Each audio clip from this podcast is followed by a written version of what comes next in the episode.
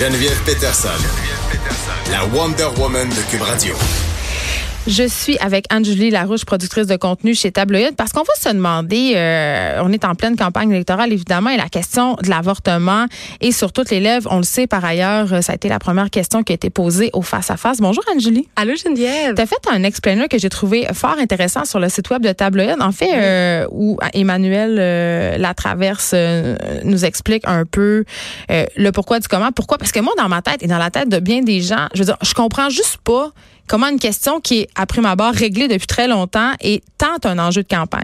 Ben, je pense qu'on s'est un peu tous posé la question, Geneviève, parce que justement, mercredi dernier, la gang des tablés des mois, on a regardé le débat des chefs et Ouais. on a été assez surpris de savoir que ça, que ça avait été la, la première question. Puis c'est pour ça qu'on est allé chercher de l'aide d'une pro qui est Emmanuel Latraverse, qui est analyste politique euh, à TVA Nouvelle et à Cube Radio aussi. Et on lui a posé la question pourquoi le débat des chefs, le face-à-face, a commencé avec cette question-là? Et euh, il y, a- il y a plusieurs réponses à ça, mais surtout, ça a mis la table pour que les adversaires d'Andrew Scheer lui posent la question et de cette façon-là, de positionner euh, Andrew Scheer et Justin Trudeau de, de, de façon différente. Là. Clairement que... euh, Une question de casting, c'est ce que tu me dis? Exact, tu sais, euh, clairement démontré que Justin Trudeau, euh, pour euh, le positionner comme euh, un homme féministe, euh, pro-avortement, qui va Un homme pro-avortement qui a quand même dit en 2011 qu'il était pro-vie. Oui, c'est ça qui, qui ça, ça, ça fait de bien réagir cette semaine aussi. Oui. Il a dit après ça qu'il, euh, a directement après cette entrevue-là, qui était euh, pro-avortement, c'était pas cohérent ses propos. Là, il s'est, euh, il s'est, rattrapé par la suite. Mais c'est ça pour mettre Justin Trudeau comme étant un, un homme féministe euh, pro-avortement euh, qui va défendre tous les droits de la communauté LGBTQ et de d'initier un certain doute là chez les, les, les électeurs québécois concernant Andrew Scheer en disant est-ce qu'il va se battre pour le droit des femmes? Et la question a vraiment été posée il voulait savoir pas le chef de parti, sa position, mais bien la position de l'homme. Andrew Scheer, êtes-vous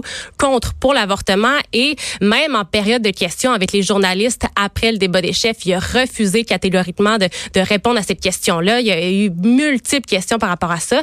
Mais c'est le lendemain qu'il a fait un- un- une conférence de presse au Nouveau-Brunswick pour dire, moi, personnellement, je suis pro-vie. Je me suis jamais cachée euh, de ça, pro-vie qui est anti-avortement, là, pour, euh, pour ceux qui, qui se posent la préfère dire question. anti-choix. Ouais, anti-choix. On peut dire ça aussi.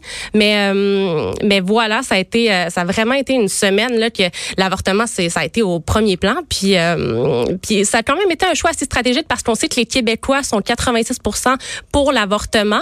Fait que pour un débat en français au Québec là, euh, ça a quand même fonctionné là de, de mitrailler l'Andrew Scheer de, de questions par rapport à Oui, il ça. a très parce mal que- paru, là. ben oui, c'est ça, parce que selon un sondage à Bacchus qui est sorti hier, on voit que 55% des Québécois ont perçu négativement euh, sa performance.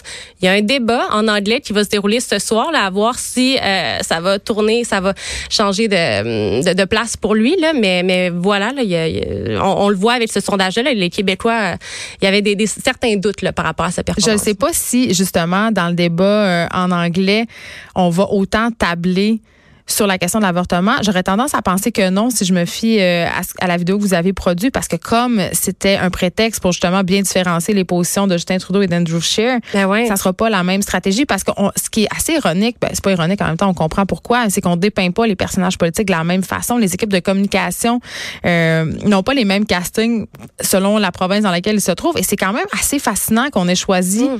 euh, de dévoiler, même si c'est pas tellement un dévoilement, mais c'est quand même particulier que M. Scheer ait décidé de révéler euh, publiquement en fait qu'il était anti-choix dans les maritimes qui sont des provinces dans lesquelles le- l'avortement est quand même assez complexe. L'accessibilité, c'est pas nécessairement ça.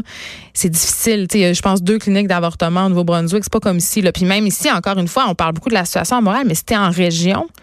Ouais, c'est quand même assez complexe. Puis tu parles d'avortement en région, tu sais, il a, il a annoncé ça au Nouveau-Brunswick, tu sais, il y a seulement un hôpital au Nouveau-Brunswick où on peut euh, se faire avorter, puis c'est vraiment une espèce de il y a une grande différence entre l'accessibilité en région et dans les grands centres, là, tu sais, juste pour te donner quelques chiffres, Geneviève là que euh, Emmanuel à travers ça me, me vraiment éclairé là-dessus là, je savais pas du tout que c'était que c'était un, un enjeu à ce point-là là, mais pour quelques chiffres là, euh, le tiers des cliniques d'avortement sont au Québec, ça on le sait, mais à l'île du Prince-Édouard, ça ça fait trois ans seulement que les femmes peuvent aller se faire avorter. Avant, il n'y avait pas de clinique, il n'y avait pas d'hôpital. Puis au Nouveau-Brunswick, il n'y a aucune clinique privée où on peut se faire avorter, il y a seulement un hôpital sur les 28 qui sont au Nouveau-Brunswick. Fait tu sais, si t'es loin de cet hôpital-là, là, euh, te rendre, faire des kilomètres, c'est quand même un, un, un, grand enjeu pour, euh, pour les femmes qui sont imaginez euh, au une jeune femme, Imaginez une jeune femme de 14, 15, 16 ans, mettons, qui est hésitante à le dire à ses parents. Je veux dire qu'il faut qu'ils se tapent 5, 6, 700 kilomètres pour aller subir un avortement. Je veux dire, c'est impossible. C'est impossible. C'est juste logistiquement et peut-être financièrement impossible. Donc, tu sais, c'est bien beau dire l'avortement est légal.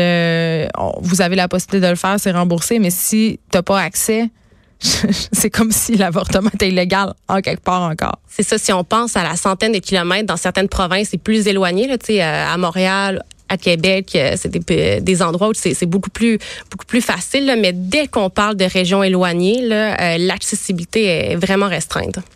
Bon, ben écoute, euh, on peut voir ça sur le site de Tableau. Et là, sur quoi tu vas travailler? Moi, je continue à suivre vos dossiers. Là. Sur quoi tu travailles en ce moment? Hi, je peux pas te le dire. Ah, suspense! Il va falloir que tu reviennes pour m'en parler. Ben oui, mais euh, ça, tu vas le savoir, je vais être de retour très bientôt, là, mais euh, là, on va sortir un peu de la, de la campagne là, dans les prochaines semaines. Là, mais j'ai envie de dire enfin, parce que, euh, bon, là, évidemment, le, 21 octobre, on va être délivré de tout, de tout ce tapage. En même temps, moi, j'ai jamais, en tout cas, j'ai rarement été aussi intéressée par une campagne électorale que celle-ci. Je sais pas qu'est-ce qui se passe, mais je trouve que il y a plein de gens d'experts qui disent que c'est plate.